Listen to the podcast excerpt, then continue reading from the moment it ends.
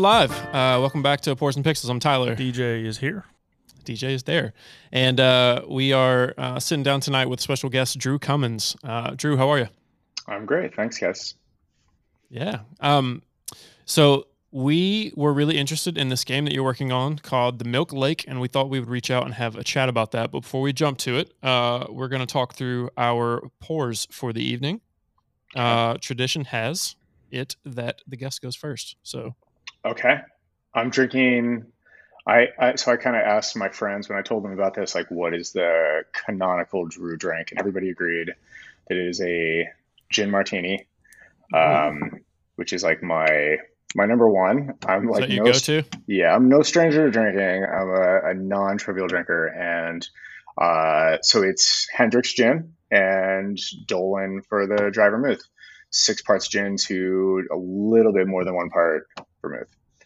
That's got to be the fanciest drink we've had on the show so far. Well, uh, I got to tell you, I think that if it's not, it's probably a close second to when. Uh, God, I'm gonna I'm gonna say his name wrong. I was about to call him Patrick, but I know it's Patrick. Um, had his uh, non-alcoholic old fashioned, which I think is interesting because I don't keep stuff on hand at home to make non-alcoholic drinks generally. No, not either. Um, Drew, I have a question Yeah. because I am a whiskey guy hmm generally, but I have not had much gin in my time. If someone was interested in gin, what would you say is a good one to try? And does anyone drink gin neat, or is it always mixed? I think like people with real problems drink gin neat. Not that that's like Okay. you know, not that there's anything wrong with that, but It's just a I, I, I, stereotype. I think it's just not good by itself. okay. okay. Um, I like, and I think even the way that I enjoy it is like as close to enjoying gin by itself as possible, which is you know Yeah. a martini that's almost just gin. Um, uh, but I, I mean, like m- my favorite is Hendrick's. I just think it's like Okay. a good balance of like some floral aspect to it um, without being too much. Like modern gins is the people, the stuff that people are into right now, super floral and over the top in my opinion. So I kind of Hendrick's is a good balance one. Interesting. I, I Interesting. Uh, disrespected any any a distillery once because of gin. It was in Jacksonville back when we were living down there. And I went to this distillery and I can't remember the name of it, but they had like this blind taste test of like other gins, and I don't like gin like at all. Um, I think it tastes like poopy water, but uh, they had this blind taste test, and they had like Bombay and like the five o'clock version of gin and like their gin, and then I like, you had mm-hmm. to rate them on which one was worse, and like the one they gave me like tasted like actual like gasoline, and I was like, yeah, this one's definitely the the cheap stuff because it tastes really bad, and it ended up being theirs, and I was like, oh, I'm, um, we're gonna leave now. so sorry. I think that's a, a, a risk that you take if you give people a blind flight, ask them to rate it, and you put your own product in there. Someone's going to be like, "This sucks." Yeah, it was also What the first time I this? ever And you have to be like, Yeah, "That's mine." it was also the first time I ever had completely clear whiskey because it hadn't been put in the barrels yet, and that was very odd. Yeah, I, generally, I think gin is not barrel aged, is it? I think No. you just distill it and No. bottle it and sell it. yeah, but they also had like whiskey, Which maybe is why people don't drink it neat. Yeah, Yeah, because the barrel character is why you love whiskey or why I love whiskey. Uh, DJ, what are you drinking tonight? Well, um, a couple episodes ago, or maybe it was when we were just bullshitting playing games, you told me about Southern Tier Brewing Company, and like my wife talking to me, selective hearing. I didn't actually hear the whole story when you told me about it. So when I saw this in the story the other day, this variety pack, I was like, oh, subconsciously, I was like, somebody told me about this. I got to try it. Today, tonight, I'm drinking this stuff called Two Times Haze by Southern Tier Brewing Company, and it is better than the first one I had. I had this new haze stuff last night, and it tastes it had it was like pulp in it. It didn't it wasn't actually pulpy. It didn't have like the live yeast in it, but it it tasted like it had pulp in it, like orange juice. It was weird. I didn't like it at all. I didn't finish it. Uh, this stuff is better. Yeah, it's a eight point two percent alcohol, um, but it's still not great. Pretty good for a beer. Yeah, it's it's like a two point one on my scale. I do specifically remember telling you the other week that that variety pack, I assume is the one that you bought, Yeah. is uh, like, meh, for the money. Yeah. It's so so.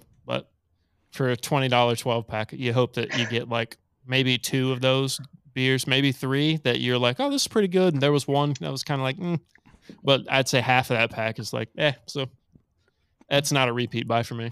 Yeah, well, you can't have always good beer and drinks on the show, so yeah, yeah. Hey, occasionally we're gonna have we're gonna run into stuff where it's like, uh, this is is not great. no, this is Especially shit. if you always try and st- if you try new stuff. So yeah.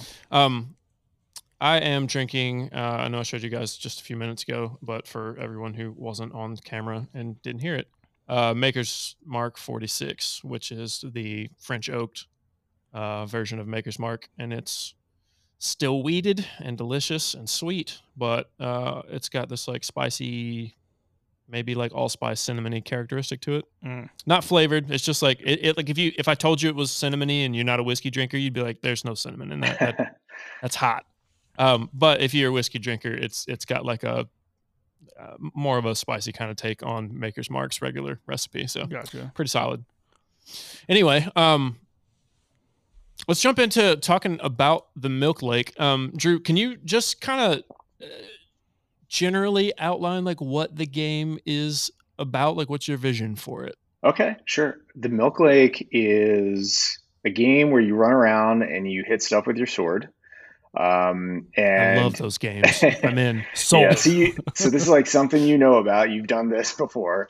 Um, Cool.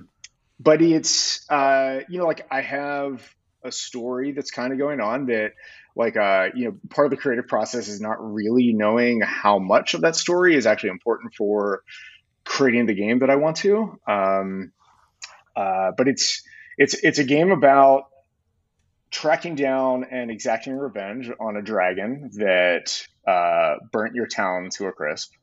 And kind of along the way, you just sort of like find out that it's like it's like humans that are like the real monsters. Is kind of like the moral of of, I of the story. stories. And so like uh you know, kind of like a, a game that is ultimately aimed to be intense and horrifying and make you be like, what the fuck is this world?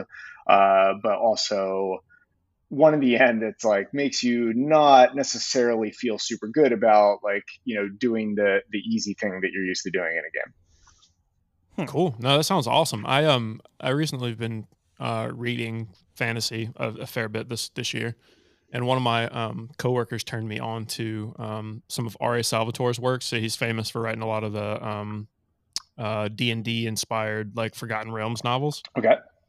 And uh anyway, he wrote this whole saga called the Demon Wars saga. Um, the original three that I've read um kind of have like their own trilogy. I think there's some more that happened later, but anyway, um, there's a it's like a similar situation. Like the book kind of starts covering like uh young children is is the age of like your um protagonist there.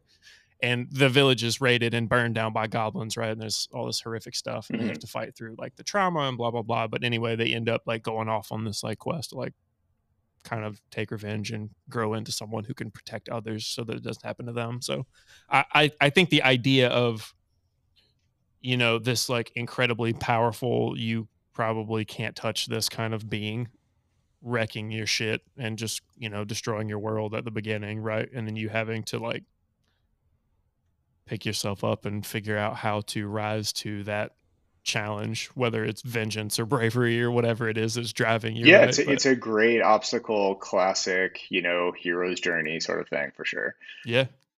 No, it sounds awesome.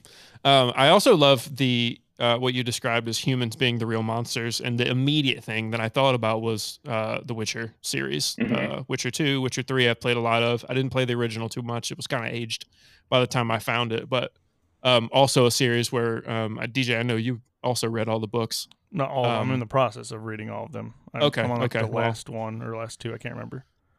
um, I read all the novels uh, on the last deployment that we went on uh, while I was in the Navy, and it that theme drives itself, you know, all the way throughout. Is there's all this monster hunting and awful beast, right? Uh-huh. But the more that you kind of dig under the surface, right, like it's like, oh no, human beings are they're, they're as To- bad as any vampire you're going to run across, To- right? Like, totally. And I feel like it, Yeah. you know that's like a lesson you learn like when you become an adult kind of is like oh you know like it's people that create all the bullshit in the world.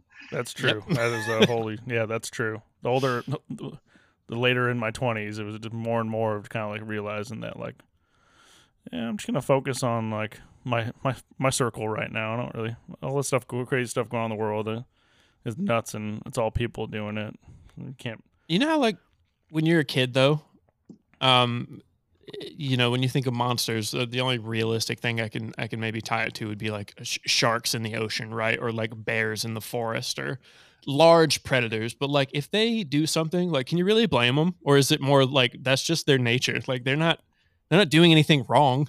You know what I, mean? You, uh, like I don't blame them, but I don't have to like them for being dicks. No, I know, Yeah. but like wh- when you're a kid, you're afraid of that. Yeah. Though you're like, oh god, like these are, you know, that's a monster. That's something that wants to hurt me. And it's like, well, no, I mean, it's hungry, right? Like, it has it doesn't Yeah. consider you in this process.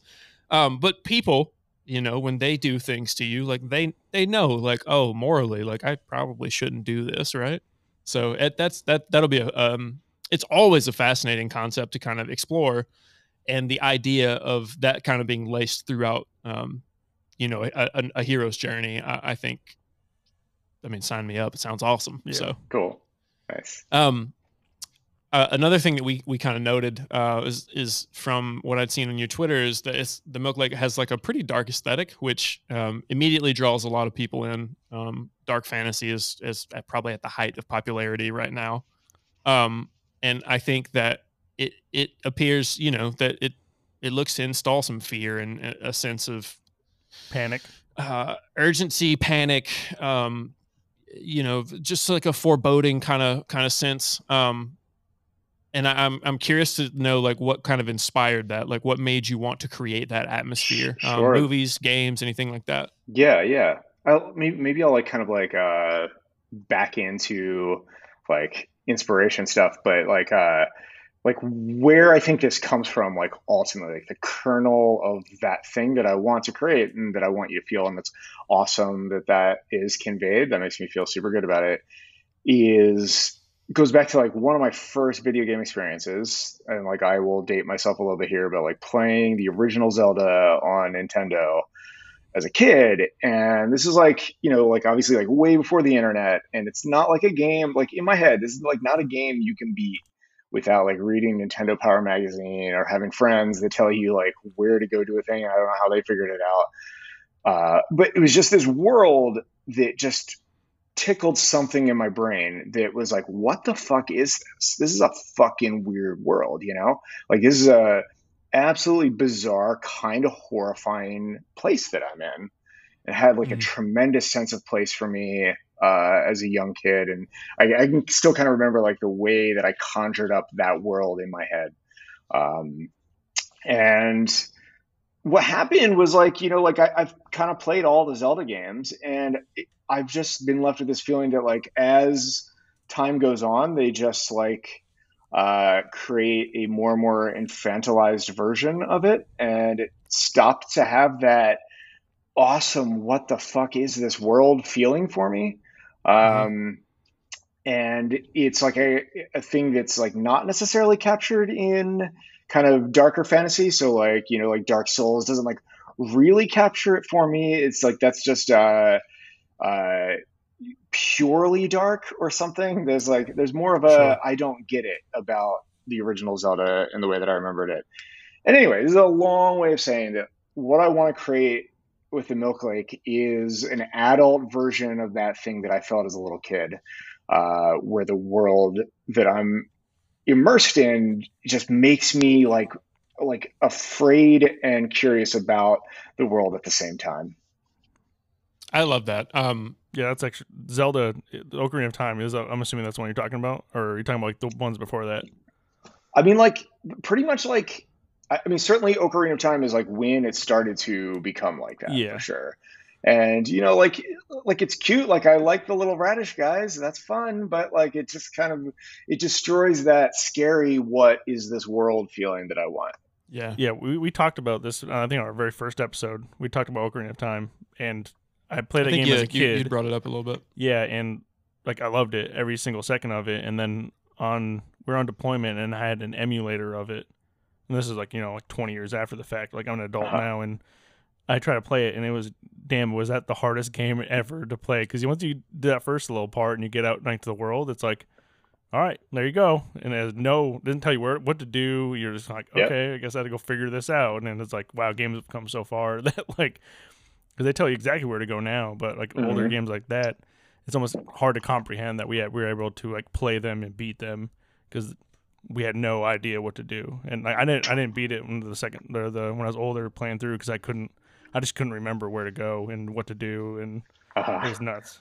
To- to- totally. And but like even to be clear, like I'm talking about like the actual first Zelda from like 1986, which is even Yeah. more just like there there's this part in it, right? Where you go into the woods and the only way to get to a place that you need to go is to just imagine like a pattern that you have to follow like because the woods are just they're kind of tiling and they just repeat.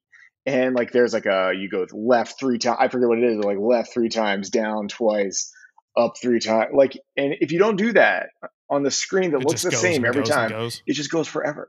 And then, like Oh, how do that'd you be such a mind fuck. yeah.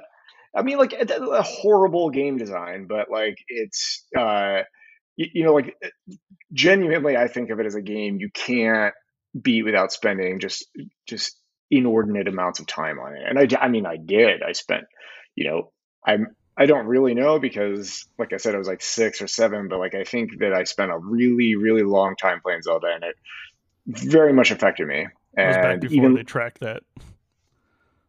yeah Yeah, now Totally, it's yeah. like you put in hundred hours in this. You're like, oh, thanks for reminding me.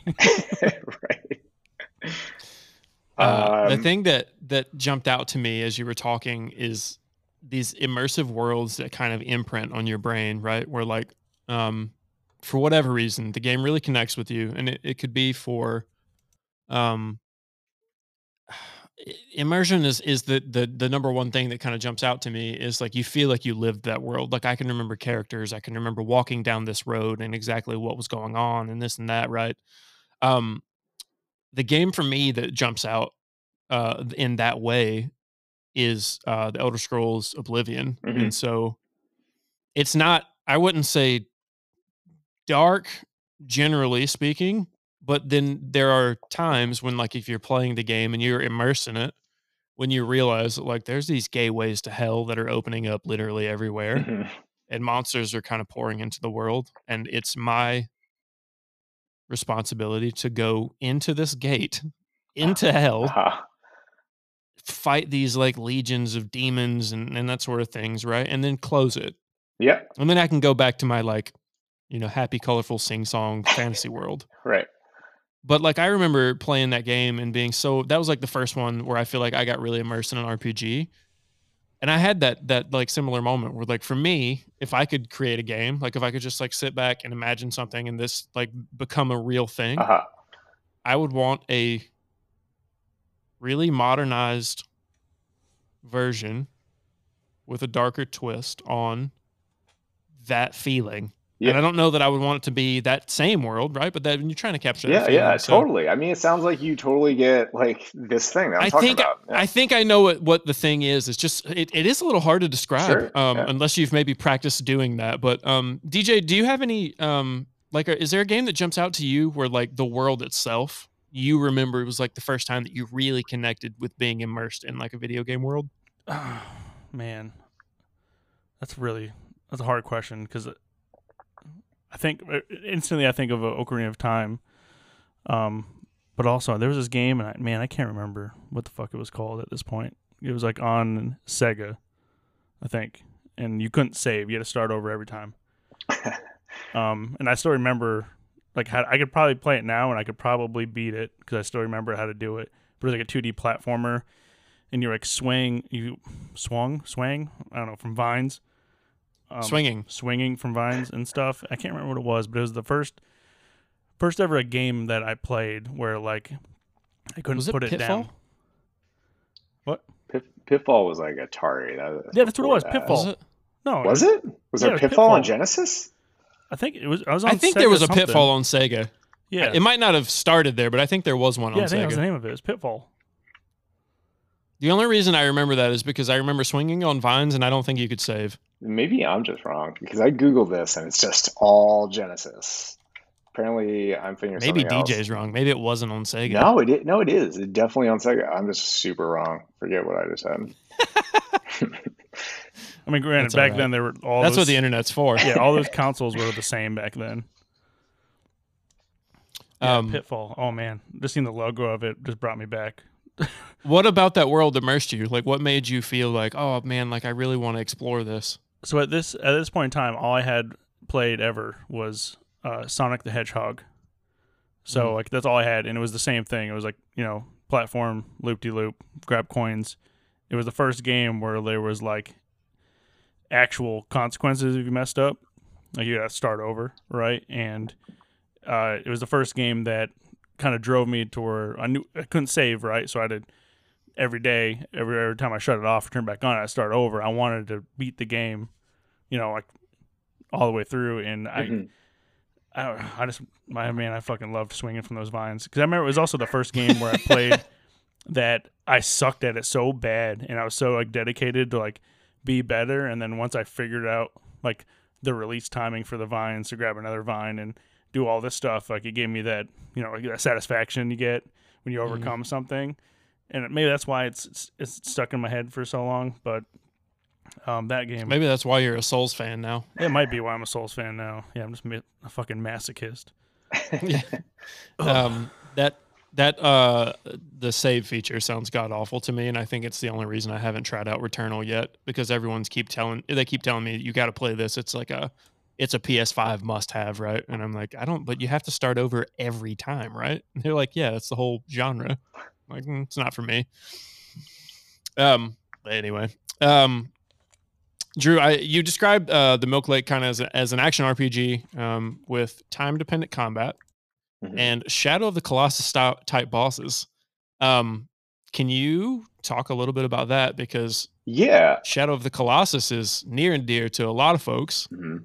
Uh, and time dependent combat sounds horrifying. So do I- tell. I think uh, the Shadow of Colossus definitely one of my you know like top five games for sure. Um, and I, I mean like almost similar stuff I just kind of said about Zelda, but uh, I, I another thing that I kind of hate in games is that thing where it's like you like you fight a baddie right, and then they're wearing like a blue shirt, and then like later, like two minutes later, there's more of that guy. Only he has brown a brown shirt now, and it's like the same. And it just feels like you were like, I, I hate that like filler for like the concept of what a game's supposed to be thing. And Mm. Shadow of the Colossus is kind of like the diametric opposite of that, where it's like Yeah. a genuinely unique and weighty like uh placey like interaction and uh um you know conflict with a real feeling monster character. And Yeah. it's just and I, i've always loved that. I always thought like well this is like this is the this is such a richer experience than you know throwing just like nonstop stuff at you. And like it's not that you can't have like the nonstop stuff right? Like uh zombie survival stuff is like popular for a reason right Mhm. um but but again like that's not the game i want to make and it's not the thing that uh that like sticks in my brain in a way that makes me feel like uh you know i'm i'm never going to forget this uh that'll make me forget it actively Yeah. actually- yeah. Yeah. So, oh, DJ, go ahead. Yeah, I was gonna say one thing you point out there. It's you said that's not the game that I want to make. So that little comment we've talked about this in the past too is games that we like and we know like succeed are like they start out as a vision like this is the game I want to make and they see it through. They don't take pressure from the outside and you know I'm not make I don't want to make the game that other people want. I'm trying to make the game that I want to want. That little little wording right there like you know, sold me. I'm a fan. Yeah. yeah. yeah Uh, I think the the thing that we talked about with that previously, and I do think it's hundred percent true, is that what ends up happening when you create anything, right, and you create it for yourself, is that inevitably, it's not for everyone, but it will be, and it really will be for the people who it it resonate with, Oh, right? Like, I, I super agree with this. This is something I think about all the time. There's uh you know like the thing that AAA studios do, right? Like they uh they're making something for the lowest common denominator, and I don't mean that in a negative way. They have to like just you know economically they have to sell uh, a shit ton of their product to mm-hmm. justify their costs, right? And like to the only way to do that is to like make you know like a like Marvel movie version like of a video game, like whatever that is in video game world, which is sometimes a Marvel game. Um, yeah. Literally and, that flaming shit shit pile that was the Marvel game that came yeah, out. Yeah, yeah. And I but, said it. It, it. it can be my thoughts. yeah, like I'm not. that was terrible. Agreeing or disagreeing. Um, I haven't played. I heard they were. I thought it was. I, I, know. No, I, I, literally know nothing about it. Like I'm so uninterested in it that I don't even know what you're talking about, and that's how much. Like, I, yeah. Uh, good for you. Save your money. but it, but like, uh, yeah, the stuff that like again, like I want to make a game, and maybe the audience that I'm reaching out to is literally just me, but I know that I'll love it, and like that's that's kind of my approach. It's like I'm going to make a thing that I think is neat and that I think is um, does the thing that I want it to do, right? Like, which is certainly like you know like i also i love like being super honest about this like for the most part i have no clue what i'm doing you know i'm mm-hmm. just it, it, making a game is a weird thing and it's it's personal and it takes a ton of time and it's weirdly stressful um, and i have a ton of experience like making games and writing software and i'm a huge math nerd and like there's a ton of like math involved in the way that i approach making a game and still i, I kind of have no idea what i'm doing um, and like but that's like that that's part of it right? And it is. I genuinely believe that nobody really knows what they're doing. Everybody's like just kind of full of shit and doing their best to you know do a thing that they feel good about and try to like reap the rewards of being creative. And i think that's probably probably what i'm doing. I, I feel like that's it i mean it almost by definition though is creativity. Is like if you show me someone who's an amazing, amazing artist, and you're like, that guy knows exactly what he's doing, like I'm gonna call bullshit because then it's just a process. It's not yeah, not creativity. Yeah. Active creativity. Like at that. least in in my opinion, right? Like I feel like it, once you're doing that, it's you you know, you you're almost a scientist at that point. If you know exactly yeah. what you're doing, we're we're in science territory. Whereas I, I always think like art is chaos and it's chaos you know, contained. To- to- totally. I and like I, I actually agree with you, but like even on a lower scale, I just I would love to normalize people being more honest about the fact that they aren't entirely certain what they're doing. They don't have a perfect mm-hmm. plan, and that that's just who we are. Like when I first started, you know, like working in the professional world, like a huge thing for me to overcome was like that lizard brain shit that's like an aversion to saying I don't know in a professional yeah. setting. And yeah. like, I, I, just think there's like that thing in the creative space is like everybody kind of pretends they know what they're doing and uh, they have like a, a, grand sort of plan for everything. I just don't think that's how it is.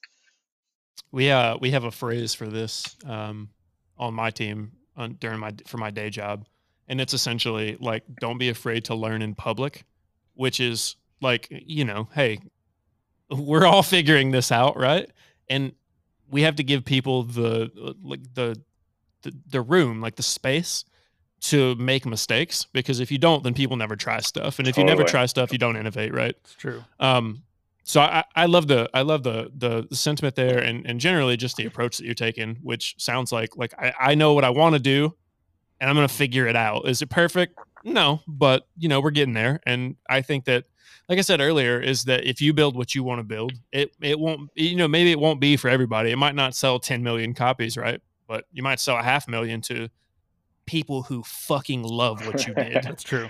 And yeah. that would be like the coolest form of success to be able to put something out there and find a group of people who are like, man, that's awesome. Like, I love that, you know, what you built here. Yeah, so. I'm sure there's games out there that are, have sold millions and millions and millions and millions of copies, and not one person is proud of what they did on it, right? yeah.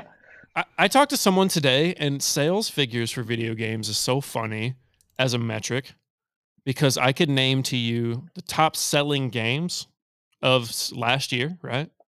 And outside of Elden Ring, mm-hmm. I probably didn't play any of them. Any of them, yeah. yeah. Like, I mean, if you talk about the top selling games every year, people people will routinely tell you that Call of Duty is a tired franchise that people reskin every year. Uh-huh. and that like no one really likes it. But then like they're the top selling game every year. And even on a bad year for Call of Duty where uh-huh. you play and you're like, God, how did we put this out? It's a top selling game every year. Yeah. And it's not close generally. Um, Battlefield, as a big Battlefield fan, I can truly well, say that 2042 is one of the worst shooters that I've played recently. oh, I think sad. it's terrible. It's not Battlefield. It's it's it's big Call of Duty. It's like a giant version of Call of Duty because they were like, "Hey, they sell a lot of games. Let's why don't we do that? Let's do a battle pass and make crazy cosmetics and get rid of everyone's a fucking hero character now." Like uh-huh.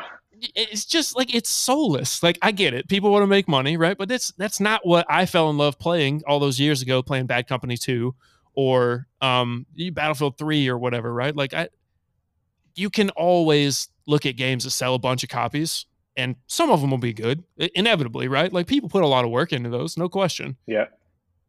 But some of them are just like if for for certain gamers right? And i would consider myself someone who i really enjoy narrative based experiences when it comes to like third or aaa games. Um, i'm not generally someone who's going to run off and buy every first person shooter that comes out. And I, i'll play sports games but it's like casually. Like my father in law is a big football fan, so like we'll play mm-hmm. Madden together sometimes, kind of thing. That's but it's cool. not something that I'm like, oh man, I'm going to stand in line for the Madden release. Like it's just mm-hmm. that's not my thing. But you know, when narrative based games are coming out, The Last of Us, um, the new God of War, uh, all the Sony titles jump to mind because they like kind of specialize in building narrative based games. Ghost of Tsushima was another one that came out, you know, fairly recently. That was like, this is amazing those are the games that I get super hyped about. Those are never the top selling games, uh-huh. even though Sony sells a lot of first party copies, right?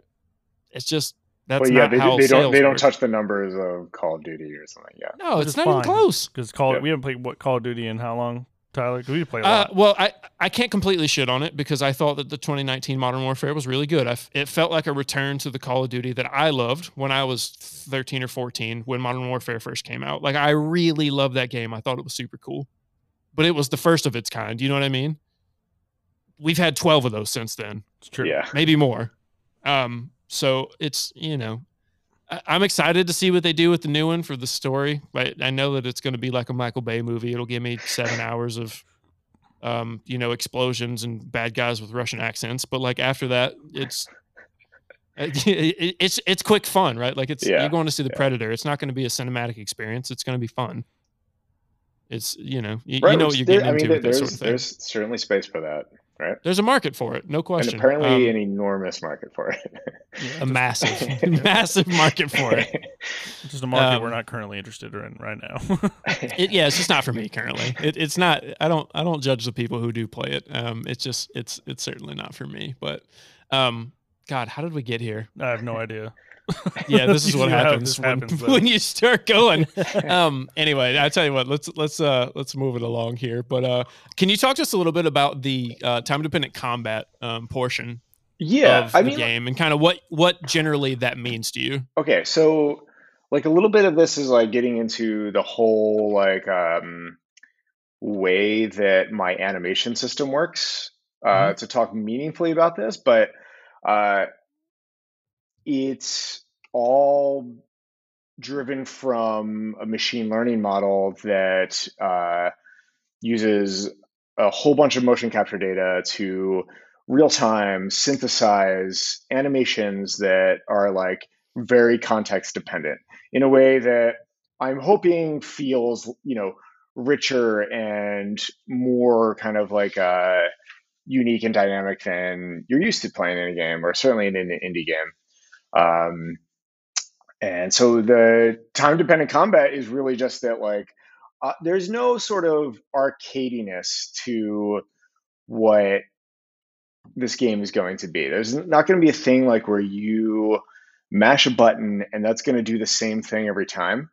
Uh, mm-hmm. and it's not even the sort of thing, you know, due to just the sort of nature that machine learning models are and like how neural networks work they're like i even know exactly what's going to happen right like it's you sort of have to treat it like a black box a little bit you put the input of what the what the player controller input is and it outputs a thing that you know hopefully i've created well enough so that it does the thing that you wanted to do as a player, but it's not going to be the same thing, and it's going to feel more dynamic than you used to. Um, mm.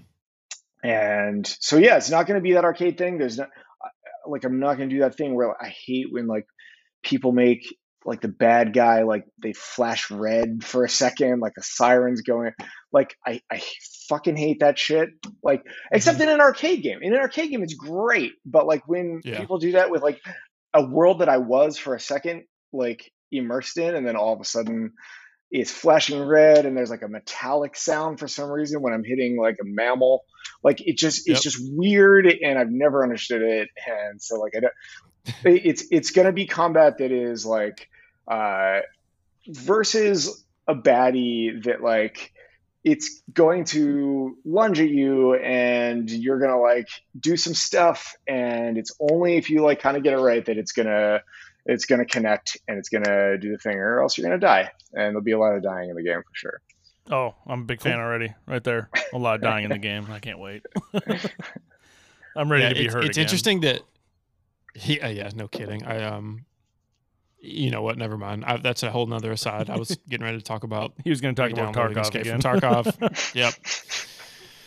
We're going to leave that alone. Um, no, I, it's interesting that you bring up the um, kind of immersion break of when people give you a fight that is, you know, for all all intents and purposes, supposed to be something that you're really invested in, right? And it's believable because otherwise it's hard to be invested in and then all of a sudden it, yeah i mean like you said right like here's like a quick like a rune flashes and you're like oh this is unblockable let me make sure to do the double jump here like as much as i love sekiro yeah. like that's exactly like uh, that combat system was based on like hey you need to block all this but then like when you see this symbol get out of the way kind of thing and and um the thing that i maybe liked about if i'm going to stay with japanese samurai-ish games Ghost of Tsushima's combat on the ultra lethal difficulties is that there was almost none of that. Um, and those enemies, I mean, it, every enemy kind of feels the same, like you're fighting foot soldiers. So, mm-hmm. like, how different could they be, right? But there's no like, you know, he, here's this guy's tell, or or you know, there's a flashing such and such on the screen. Someone's getting ready to shoot an arrow at you. Like, nope, yeah. You just need to stay moving and continue to block because otherwise people shoot arrows at you and it hurts. Um, so I, I, think that the um, idea of not being given those handholds is probably intimidating for a lot of folks as far as like the player agency. Like, well, you know, if I press a button, it's not always going to do the same thing. How do I know that like my skill plays into this sort of thing? Uh-huh. I think that would be interesting to see kind of how you handle or you know tackle that challenge. But the other the other thing that I do think sounds really promising is that all of these combat encounters, if you're not being handheld, mean that it like when you are able to complete them, you stay immersed uh, the whole time because there's nothing to pull you out, no flashing lights, no crazy, you know, hey, here's this telltale wind wishes by, right? Like make sure you j- dodge now, like yeah. Um, uh, so I, would be really curious to see, um, you know, w- once things are playable and, and, and, ready to be shown off, kind of what that looks like. Because it sounds um, Uh, immersive is the word that we keep talking about, but I, I, do think that it maybe is a theme for what you're shooting for. De- is that de- definitely you've yeah. got a vision in your mind and you really want to bring people into that world.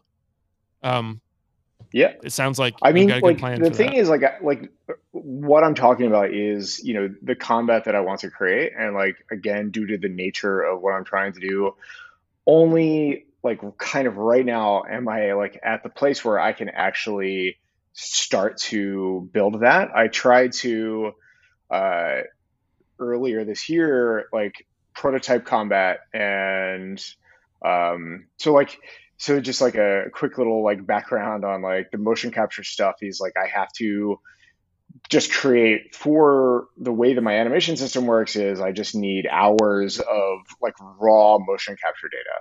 And so like stuff hmm. where like you have a, a bunch of somebody moving around and and like swinging a sword and attacking shit and there's just there's not like a thing that you can acquire without your own motion capture kind of solution. Uh, yeah, I have so many questions now. yeah.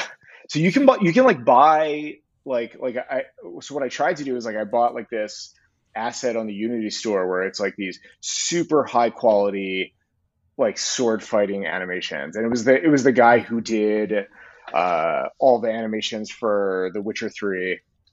Okay. Uh, and so it's like like a super professional, highest quality thing, but it's like you get like forty, you know, three second clips, and trying to turn that into a data set of hours of motion is just like it's not something that I was able to do, unfortunately. Like I kind of got there. I got a little close.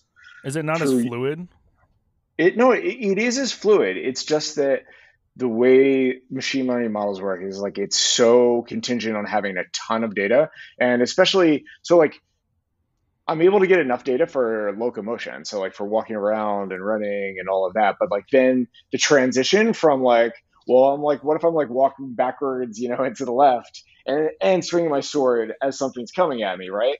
That's like, yeah, th- that doesn't there's and there's no machine learning model that will be able to synthesize that without something in the motion that you've shown it to that you've shown to it.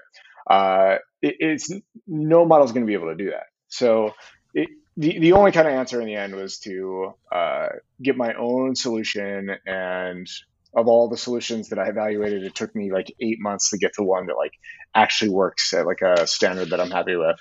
And so I was like, it's like right now, like in the past two weeks, I have a motion capture suit that works for me. And just today, I got like the tracker for the sword, so like I'll be able to, you know, like swing the sword. Yeah.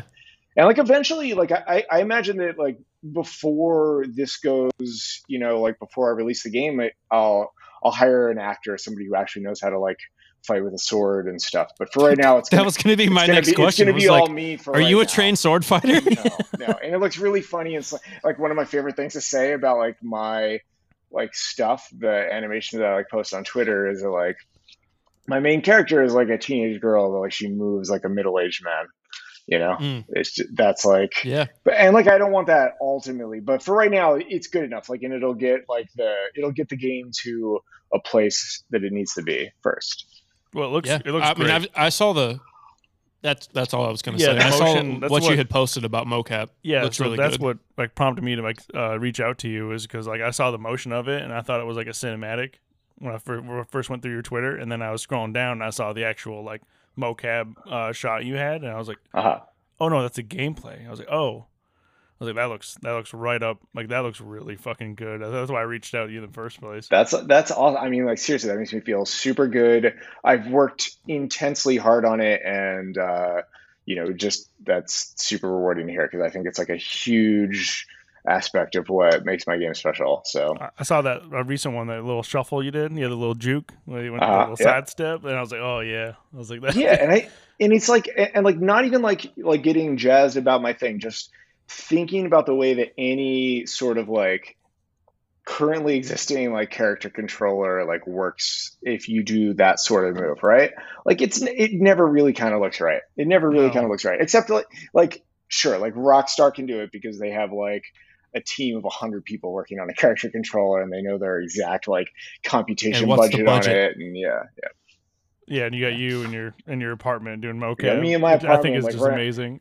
and it's the important part is that it's a New York City apartment, so there's no space. Like I have to like all the jukes come from the fact that I can't just move in a straight line. oh man, That's hilarious. I I, would like to saw see a I saw that earlier. yeah, I'd like to see a video of you actually Yeah. doing mocap I in mean, your I- apartment. you will never see that. It's like horrifically embarrassing. Like Oh, I kind of look like Ben Stiller in Dodgeball. Like it's just like a horrible, horrible get up for sure. Oh Yeah. man, If It's you still- can dodge a wrench, you can slay a dragon. Oh, okay, gonna write that down.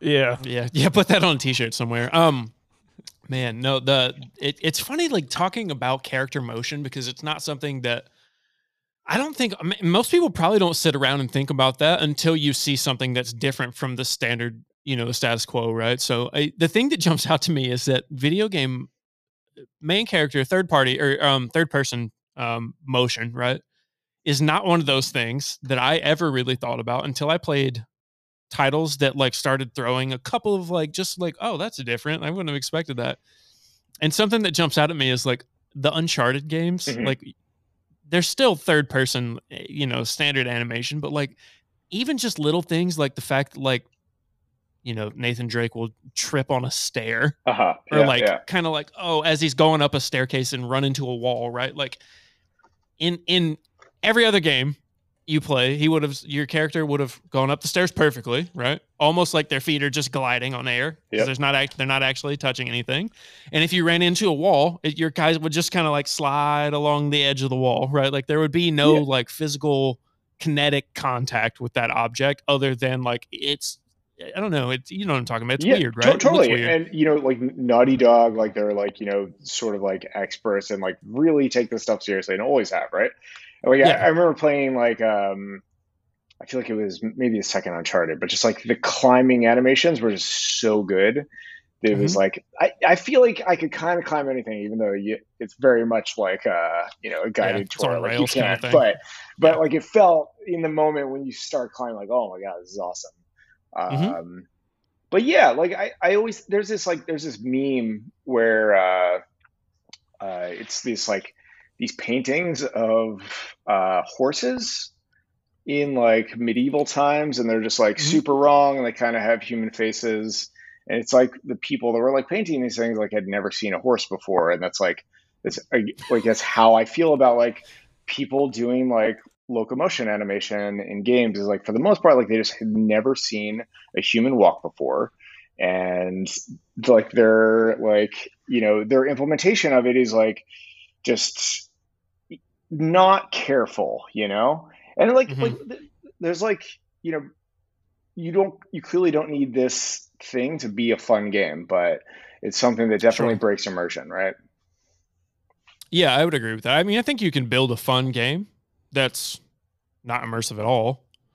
Like there's lots of those, right? Like arcade games are really fun sometimes, right? But there's score counters going off and damage numbers flying all over the place, and you know uh, they're not immersive at all. Um, but I've I've played a lot of games that are super immersive, and like, is the fun factor there? Uh, Maybe not. Like maybe it's not what I would classify as like fun hmm but it was a really meaningful experience. Like Senua's Sacrifice, the Hellblade games are not fun, right? Like they're that's a fucking bleak place to be. uh-huh But you exist there. Like when you're playing those games, they're immersive. They went to great lengths to immerse you in that shithole. yeah And it it is it really I mean there's a reason that that you know that's one of the most uh, anticipated sequels coming up. I think it's like really soon, like maybe Did you see? month. Did you see the the gameplay trailer for the new gameplay trailer for it like a like a month ago Yeah. or something? Super. when DJ was talking earlier about seeing your game and thinking, "Oh, that must be a cinematic," Uh-huh. and then being like, yeah, "Oh, that's what I thought. that's the watching- gameplay." Yeah, yeah, That's that's the last time I remember that happening was watching that the the Hellblade 2 trailer and then being like, "Oh my god, is someone's controlling that?" yeah, yeah. That's it, it, looks, gameplay. it looks it looks absolutely incredible. Like I, I mean, like you don't know what like one of the cool things, and I think is like a cool thing, not like a a bad thing, but like you don't know what that feels like until you play it, right? But like to Yeah. look at it, it looks cool as shit. And if you say that it doesn't, you're fucking lying. Right? Yeah, no, 100%. You're 100% correct. I'm gonna check it Um, out. I've never played those games, but now I, I need to watch that. the original is, is pretty cheap um and it is one of the craziest like maybe seven hour games that i've ever played Hmm. um we could talk about it offline but Yeah. get a good pair of headphones which i know that you have and a dark room and sit down and prepare to be disturbed I'm ready. um but, but uh anyway um drew when um like if you had the timeline and i know it's still far off because you said you got the the sword mocap today but if you had to like when do you think you're going to be ready to kind of start showing this off a little bit I think um so like I've I've had no like, hard commits here no by no the no for I'm sure for sure. So I've had like uh, the only thing that right now is like imposing a timeline on me is that like I do like probably want to work with a publisher at some point and Mhm.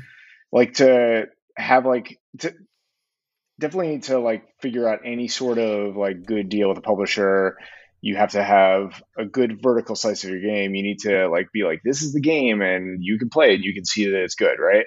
And due to just like the technical like uh difficulty of like the core game loop of the Milk Lake, I think it's just something that's taken me a lot longer than it takes most game developers to get to. But I, I, I do think my goal is kind of like in six months, I'll have a vertical slice. And cool. with that, like, I'm not sure what I'll do with it. Like, I don't know if I'll share that with anybody other than publishers and people that, you know, like I know and are interested in trying it out. Um, but yeah, probably six months to a playable thing that represents what the game will be.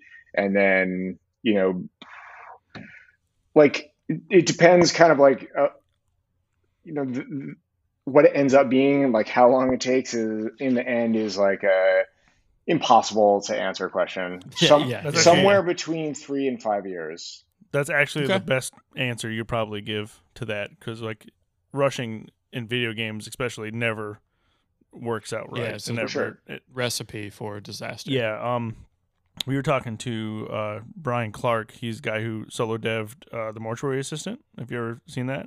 Yeah. And yeah. he had, he talked about the haunting system and like getting that right, and it took him like two years to get that game out. But like yeah. he probably could have released it before, but he wanted to make sure everything was right, and I think that that waiting and make sure everything was you know perfect when he released it actually worked out. So I'm I don't want you to feel rushed. I'm I'm ready to play it, but I will wait. I will. I'll, I will send you. I will send you guys like you know like you'll you'll get a copy to play as soon as I have something that like. I oh man, I was I was getting ready to say if you need play testers, I, am happy to sign NDAs. Sure. It sounds really cool. Yeah. Um, can you and and we don't. I mean, this was not.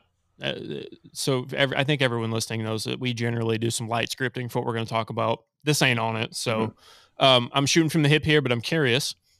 The setting of the world. Mm-hmm can you like just paint me a picture of like what type of environment you are imagining? And the reason I ask is because I am trying to think my way through in my own mind, right? Like, oh, well, like I wonder what this would look like. Is this going to be a high fantasy setting? Is this a fantasy setting at all? Is it more of a medieval thing? I'm assuming there's dragons and villages. Right, but like what what do you envision for like the aesthetic of this game? I think like uh def I mean definitely fantasy bordering on dark fantasy. Um like I like one of the things that I did as an exercise is I like um you know like I have like my like spreadsheet of lore and like all the characters and like I I made like a map, like kind of a Tolkien looking map of the mm-hmm. world mm-hmm. and like everywhere that you'll go. Um, but yeah, so it's it's definitely like a dark fantasy sort of thing, and uh, you know, just briefly talking about like like the Milk Lake, like what that is, is like this is a world. Yeah, it's such a it's an interesting title. Yeah, yeah I, I want it to be like what is that? That's like creepy and like gross maybe so that that was not i don't know if gross is what i was thinking but like say, when I dj told me about it He yeah. was like, "Oh, it's called the Milk Lake." like yum. Yeah, and then I saw the mocap, and I just felt like it, there's something that's like there's an appeal to it. That's what got me to reach out to you. There is a the motion and the name.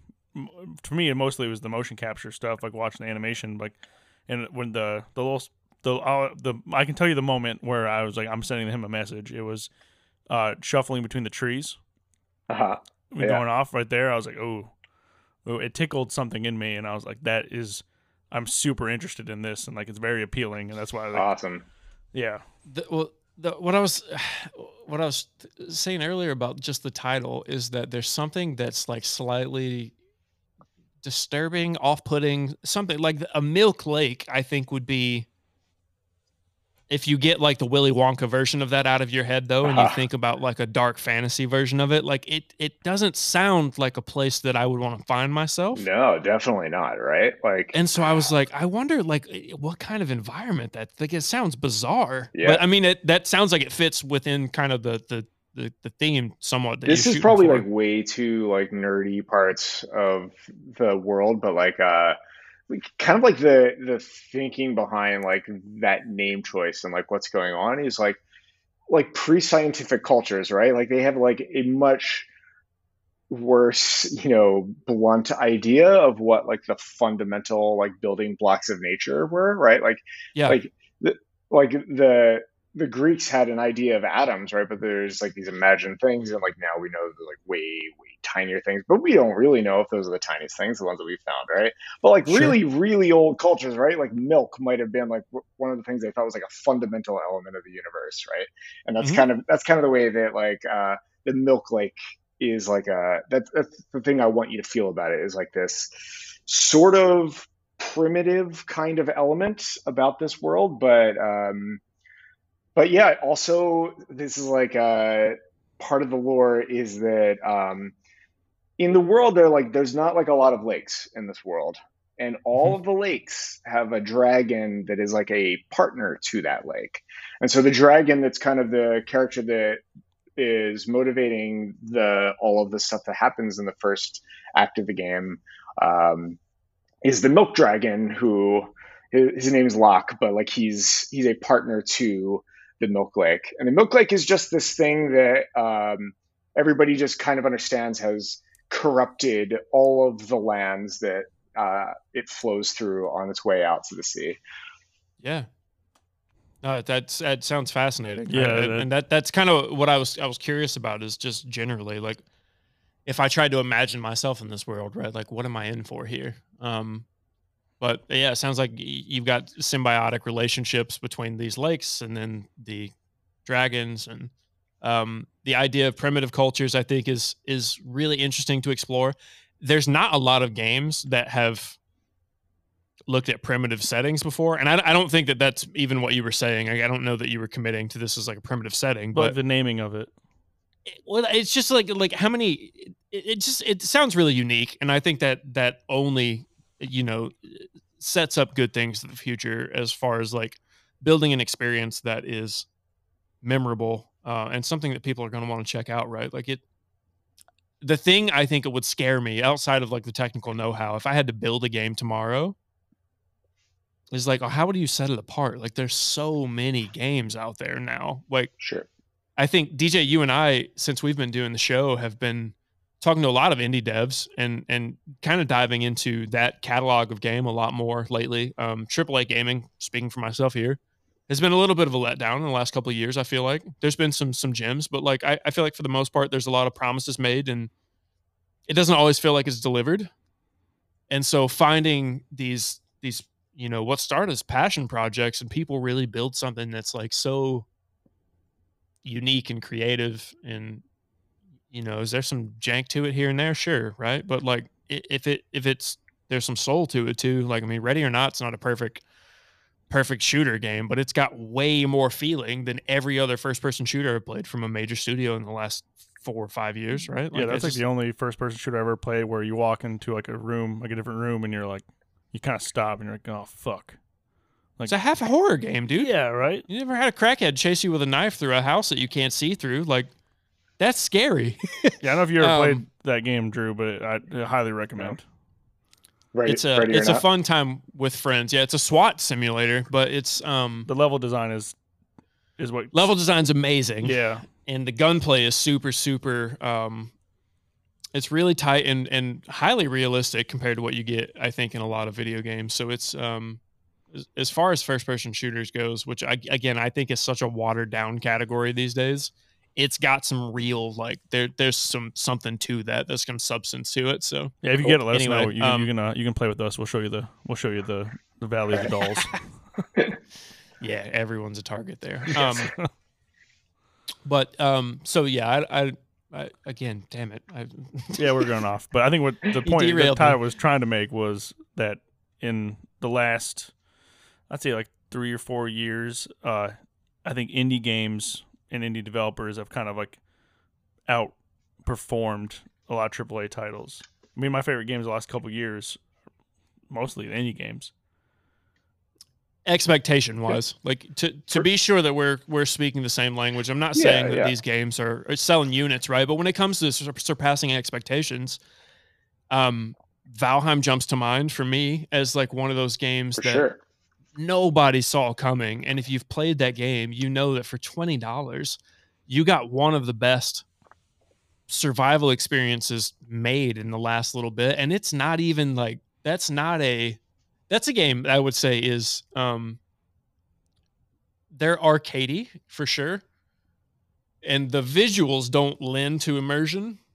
But the but there's still still good visuals. Like Valheim still looks good to me, right? Like I, they are. but yeah, but they're not. Yeah, yeah. I, I, I get what you're they're not shooting for for photorealism, right? But like you can get immersed in that world. I was playing earlier today and just running around, and I'm looking at, at some of the the map, and I'm just like, like I can totally see this being a real place. And like honestly, if there weren't everything trying to kill me here, like the idea of like setting up a tent and making myself a fire and Yeah. just sitting by the shore, like this is a beautiful location that these people have built, right? Yeah.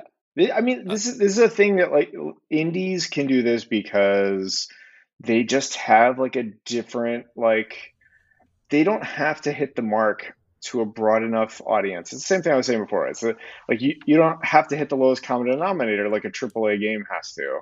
Like Yeah. you know, like my stuff, my my animation is super expensive to compute. Like that's a huge chunk of my frame time. And one of the reasons you don't see this technology in AAA studio games is because like they don't have that budget for it. It's too much. But I, mm-hmm. as like an indie where like maybe nobody will buy my game, like I can choose to prioritize that in a way that AAA studios can't choose to, right? So like that that's how you end up with indies who like you know they're like the innovators and it, this isn't just a game thing this is how it works in all of the industry where the smaller you know less conservative financially embedded organization is the one that's able to move faster and do stuff and disrupt another super tired words like that Yeah, that's that's interesting to think about, like you said, even from um, outside of games. But like when you, you think about uh, consumer products, even like people who are trying to sell to a smaller market, and they're like, we don't. Someone will buy this, and I don't care. Maybe that this is going to cost a lot. I don't. I don't care that that's a barrier to entry. Right? We're going to build. I mean, I, I think about cars. Right? Like Mhm. Christian Koenigsegg was like, I'm going to build the craziest supercar the world's ever seen. And if and no one buys it, then I'll have the craziest supercar the world's ever seen.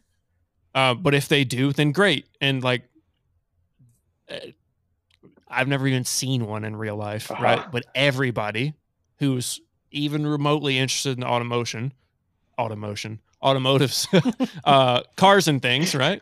Um, automotion, write that down. Yeah, words. um you know but but there you know a Koenigsegg is that's a dream product for people right? Like that's something that i would love to see much less own.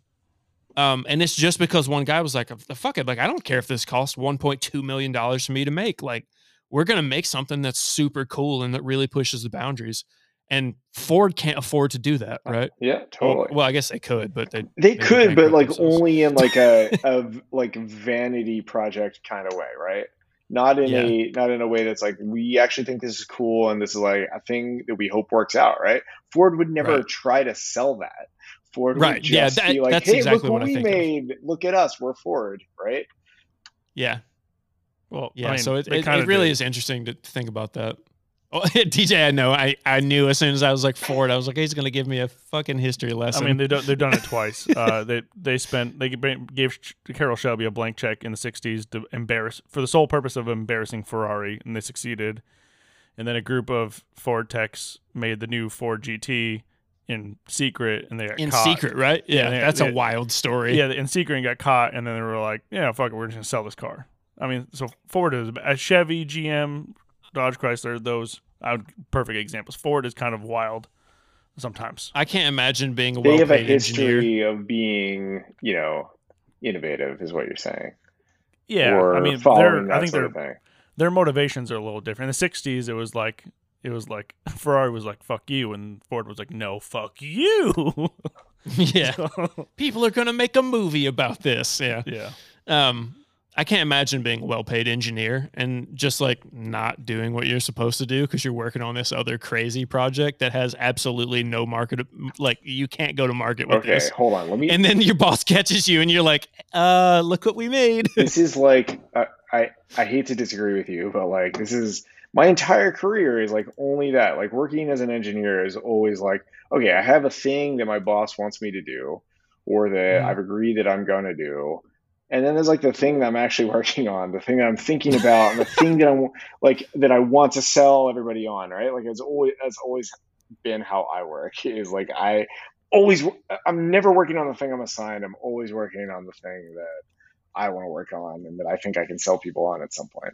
Yeah, but that's kind That's of like creative that's how you get like success out of stuff like that. No one no one really succeeds at, at being a robot, right? They succeed at like leaking oil That's all over the true. place and well, you know I'm talking not not There's lots of people that, that that are really really successful at building that thing they were tasked with, but there's no one who who ever got to be the CEO of their own company because they built the thing someone else told them to build. yeah, you got to innovate It's never somewhere. happened. Right. Yeah. So, it's um, it's a we it's a weird yeah, yeah. Well, um, Drew, thank, thanks for coming on, man. I really appreciate Thanks for you, having you, me. you coming to, I to talk to us about the game, man. It sounds Yeah. amazing. So Yeah. we'll uh, we'll keep an eye out for uh for those play tests. I'd love to check it out. Yeah, Or same. honestly, even if it's not playable, if you get something that is like where you can play it and just show it, I'd be really curious to check that out. If you know, NDAs aside, right? It sounds really, really cool. Um, and and best of luck on on um, you know, building out this world that you've envisioned. Learning to sword fight or finding someone to sword fight sounds like a harder thing than you would think. It does, Um, man. I tried it out today. Like it looks like it's too slow and dopey. Like, use like, use a fully weighted it'll- prop, or people will be able to tell. Yeah, yeah. But no, Yeah. but th- thanks, guys. I, I appreciate the opportunity. It was fun talking with you. Yeah, man, this was awesome. So, um, DJ, if uh, there's nothing else, and I don't think that there is, we can go ahead and wrap up. Yeah, um, for all the listeners at home, uh, don't buy uh, Southern Tier Brewing Company's beer. It's not very good. but more importantly, uh, follow us on Twitter. Our next episode uh, will be a live episode, so look out for that. Um, other than that, boys, anything Oh else? no, no, no, no. Yeah, there is. Uh, Drew, where can people find you? Oh, yes. Like, where can people find I mean, your game and what you're working on? Only on Twitter. So just Twitter and I'm the Milk Lake. You can find it. Yeah, that can't be a common handle. No. So we'll, we'll we'll search you out. All right, thanks, man.